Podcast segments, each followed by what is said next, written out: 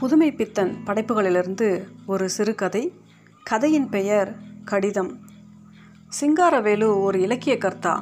வாழ்க்கையின் லட்சியங்களை, வாழ்க்கையின் சிக்கல்களை, ஏன் வாழ்க்கையே திறந்து காண்பிக்கும் ஜன்னல்கள் தாம் சிறுகதைகள் என்றால் அவைகளுக்கு உதாரணம் சிங்காரவேலுவின் கதைகள். பேனாவை வைத்துக்கொண்டு கோணாகி விடுவோம் என்று அவர் ஒரு நாளும் கனவு காணவில்லை. ஆனால் பேனாவை வைத்துக்கொண்டு பிச்சை எடுக்க வேண்டும் என்று நினைக்கவும் இல்லை. அவருடைய சிறுகதைகளை பொறுத்தவரை சமூகம் 100 பேரில் அவரை ஒருவராக மதித்தது. முக்கால்வாசி பேருக்கு அழகு என்பது என்ன என்று தெரியாது. சிலருக்கு அழகாக இருக்கிறது என்று முதலில் சொல்வதற்கு தைரியமில்லை. இந்த மாதிரியான சமூகத்தினிடையே சிங்காரவேலு உயிர் வாழ வேண்டுமென்றால் வாழ்க்கை உண்ணாவிரதத்தில் முக்தி அடைந்திருக்க வேண்டும். அல்லது ஏதாவது கருணை மிகுந்த தெய்வம் அட்சய பாத்திரம் ஒன்றை கொடுத்து வைத்து விட்டு போயிருக்க வேண்டும். இயற்கையின் சட்டத்தை மீறவும் தெய்வத்திற்கு கருணையை பெறவும் முடியாத இந்த கலியுக காலத்தில் பிறந்ததை பற்றி சிங்காரவேலு நொந்து கொள்வதில் பயனில்லை. அவருடைய சமூகமாகவும் ரசிகர்களாகவும் சில நண்பர்கள் இருந்தார்கள். அதனால் அவருக்கு பசி என்ற கவலை ஏறக்குறை இல்லை எனலாம். ஏனென்றால் அவருடைய தேவைகள் வெகு கொஞ்சம், குடும்ப பாரம் கிடையாது.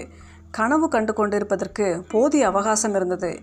எனினும் அதை இலக்கியமாக வடிவெடுக்க வைக்கும் ஊக்கம் குறைந்து வர ஆரம்பித்தது. புகழ் இல்லாமல் இலக்கிய கர்த்தா உயிர் வாழ முடியாது. முகஸ்துதி வேண்டாம், இல்லாததை நீங்கள் சொல்லிவிட வேண்டாம், செய்வது சரிதான், நன்றாயிருக்கிறது என்று சொல்லவாவது வேண்டாமா? நேர்மையான புகழ் இலக்கிய கர்த்தாவுக்கு ஊக்கமளிக்கும் உணவு. இதை கொடுக்கக்கூட சக்தியற்ற கோழையான ஒரு சமூகத்திற்கு என்ன எழுதி கொட்ட வேண்டியிருக்கிறது? இதில் வாழும் கிரந்த கர்த்தா மனமிழந்து பாழாய் போவான். ஆனால் சிங்காரவேலு இப்படி நாசமாவதற்கு கோழையல்லர். தைரியத்தினால் ஏற்பட்ட மனக்கசப்பு அவரை ஒன்றும் எழுதவிடவில்லை. அவர் சமூகத்தில் நம்பிக்கை வைத்த மனிதர். ஓடி தளர்ந்த சிந்தனைகள் எல்லாம் ஈட்டி குத்தும் மாதிரி கதைகளை சிருஷ்டித்தன. அன்று எப்பொழுதும் போல் அந்த தனி அறையில் பாயில் உட்கார்ந்து கொண்டிருக்கிறார். வெற்றிலையை மென்று மென்று துப்பியாகிவிட்டது. என்ன செயற்கை ஊக்கம் கொடுத்தாலும் அந்த கதையை தொட முடியவில்லை. 7 நாட்களாக இந்த கதிதான். கையிலிருந்த பேனாவையும் காகிதத்தையும் கீழே பொத்தென்று போட்டார். பின்புறம் பிறந்த தலையணையில் சாய்ந்து கொண்டு வெற்றிலை செல்லத்தை பக்கத்தில் இழுத்து வைத்து கொண்டு வெற்றிலை போட ஆரம்பித்தார். அதுவும் ஒரு கலை அவருக்கு. தெரு வாசற்படியில் யாரோ வருவது போல காலடி சத்தம். சிங்காரம் என்ற குரல். சுந்தரமா வா. அவருடைய நண்பர் சுந்தரம் வந்து பக்கத்தில் உட்கார்ந்து கொண்டு, என்ன வெளியே போகலாமா, மணி 5 இருக்குமே என்றார். வெற்றிலையை போடு முதலில். என்ன இன்னும் கதையை முடிக்கவில்லையே, ஆரம்பம் வெகு ஜோராக இருக்கிறது, சீக்கிரம் முடியுங்கள். ஆமாம், வேலை இல்லை, எழுதி தூக்கி நிறுத்துகிற அவசரம் ஒன்றுமில்லை. என்னடா நல்ல கதையை ரசிக்கிறதுக்கு ஒரு பலனும் இல்லை, சும்மா எழுது எழுது என்றால்? நான் பகுத்தறிவற்ற குயில் இல்லை, எனக்கு நான் எழுதுவதை சரி, நன்றாயிருக்கிறது என்று சொல்ல 4 பேர்கள் வேண்டும். சுற்றி ஒன்றுக்கு மற்ற கழுதைகளை வைத்துக்கொண்டு என்ன செய்கிறது என்றார் சிங்காரம். ரசிக்கிறதுக்கு நாங்கள் எல்லோரும் இல்லையா என்றார் சுந்தரம். நீ எனது சிநேகிதன், உனக்கு என்மேல் பிரேமை, நான் என்ன எழுதினாலும் உனக்கு நன்றாகத்தான் தெரியும். 3வது மனிதன் எவனாவது இதுவரை என் கதை நன்றாக இருக்கிறது என்று சொல்லியிருக்கிறானா? அது இருக்கட்டுமேப்பா, நான் கதை எழுதுகிறேன் என்று எத்தனை பேருக்கு தெரியும்? வா போகலாம், கதை எழுதி என்று சொல்லி எழுந்து வெளியே புறப்பட தயாரானார். மௌனமாக கையில் இருந்த புகையிலே வாயில் போட்டுக்கொண்டு நண்பரும் எழுந்தார். அன்று பேச்சு எங்கெல்லாமோ சுற்றியும் கடைசியில் இதில் தான் வந்து விழுந்து கொண்டிருந்தது. 5-6 நாட்கள் கழித்து இரவு 7 மணி இருக்கும். சிங்காரவேலு தமது அறையில் உட்கார்ந்து ஏதோ வாசித்து கொண்டிருக்கிறார். அந்த கதை அதுவும் அப்படியே அரைகுறையாக கிடக்கிறது. சார் தபால் என்ற சத்தம். சிங்காரவேலுவுக்கு கடிதம் வருவது விதிவிலக்கு. முக்கால்வாசி வேறு யாருக்காவது போக வேண்டிய கடிதம் தவறுதலாக இங்கு வந்து விடுவதுண்டு. துணை தபால்காரனாக இவரும் சிரமப்பட வேண்டியது இருக்கும்.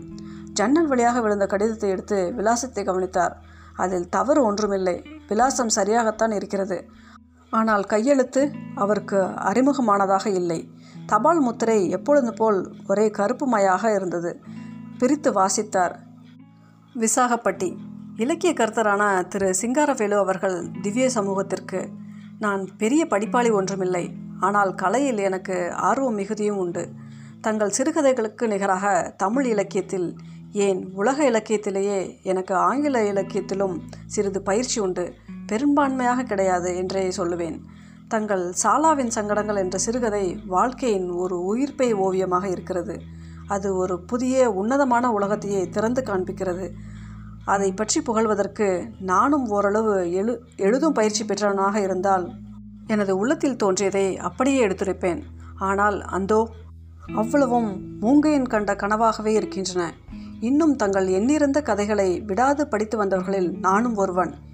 இன்னும் புதிய கற்பனைகளை, கனவு லோகங்களை சிருஷ்டிக்க இறைவன் தங்களுக்கு போதிய சக்தி அருள்வானாக. இப்படிக்கு தங்கள் விதேயன் நாகப்பன். கடிதத்தை வாசித்ததும் முகம் மலர்ச்சியடைந்தது, உள்ளம் பூரிப்படைந்தது, குதூகலம் பிறந்தது. மறுபடியும் வாசித்தார், இன்னொரு முறையும் வாசித்தார். அந்த கடிதம் அவருடைய பெரிய தாபத்தை தீர்த்தது. நீ ஒருவன் தான், எண்ணிறந்தவர்களில் ஒருவன் அல்ல. சமூகத்தில் கொஞ்சம் நம்பிக்கை இருக்கத்தான் செய்கிறது, முழு மோசமில்லை என்று தனக்குள் சொல்லிக்கொண்டார். கடிதத்தை சுந்தரத்திற்கு காட்ட வேண்டும் என்ற ஆசை, ஆனால் அதில் என்னதான் இருக்கிறதோ. மறுபடியும் படிக்க ஆரம்பிக்கிறார். நாகப்பனுக்கு ஒரு நீண்ட கடிதம் எழுத வேண்டும் என்று நிச்சயித்தாகிவிட்டது. மறுபடியும் படிக்க ஆரம்பித்த பிறகு மனது திடீரென்று மாறுகிறது. சில எழுத்துக்கள் நமக்கு அறிமுகமான யாரோ ஒருவரின் கையெழுத்து மாதிரி தெரிகின்றன. ஆமாம், யாரோ நமக்கு தெரிந்த பயலுடைய வேலைதான். இல்லாவிட்டால் என் விலாசத்தை விசாகப்பட்டிக்கு யார் கொண்டு போய் கொடுக்கப் போகிறார்கள்? இந்த புழுகு மூட்டையை என்னிடம் அவிழ்க்க வேண்டும்? சீ, முட்டாள், கோழை! தைரியம் இருந்தால், உண்மையில் ரசித்தால், பகிரங்கமாக பத்திரிகைக்கு ஏன் எழுதக்கூடாது? அவன் ரசித்தது என் சிநேகத்திற்காகத்தான். சீ, இதை எழுதிவிட்டால் எனக்கு திருப்தி, சாந்தி, எல்லா குட்டிச்சுவரும் வந்துவிடும் என்று எண்ணினானாக்கும். முட்டாள்! அவனும் இந்த சமூகத்தில் ஒரு ஜந்து தானே. இந்த முட்டாள் கூட்டத்திற்கு கதை எழுத வேண்டுமாம், கதை. அதைவிட கசையடி கொடுப்பேன். முட்டாள்கள், தரித்திர கழுதைகள், நாளைக்கு வரட்டும். கதை வேண்டுமாம், கதை. இந்த பயல்கள் சகவாசமே வேண்டாம், தொலைந்தால்தான் இந்த பீடை ஒழியும். உண்மை பற்றுதலை காண்பிக்க தைரியமில்லாத கோழைகள். கடிதம் எழுதினானே கடிதம், என்னை முட்டாள் என்று நினைத்து கொண்டானா? சீ, முட்டாள்! அவனை என்ன சொல்ல? பெற்று வளர்த்த சமூகம் இப்படிப்பட்டது. இதற்காக எழுதாமலும் இருக்கிறதில்லை. காகிதம் எரியும் நாற்றம் அறை முழுவதும் பறந்தது. விளக்கு கறி பிடித்து எரிந்தது.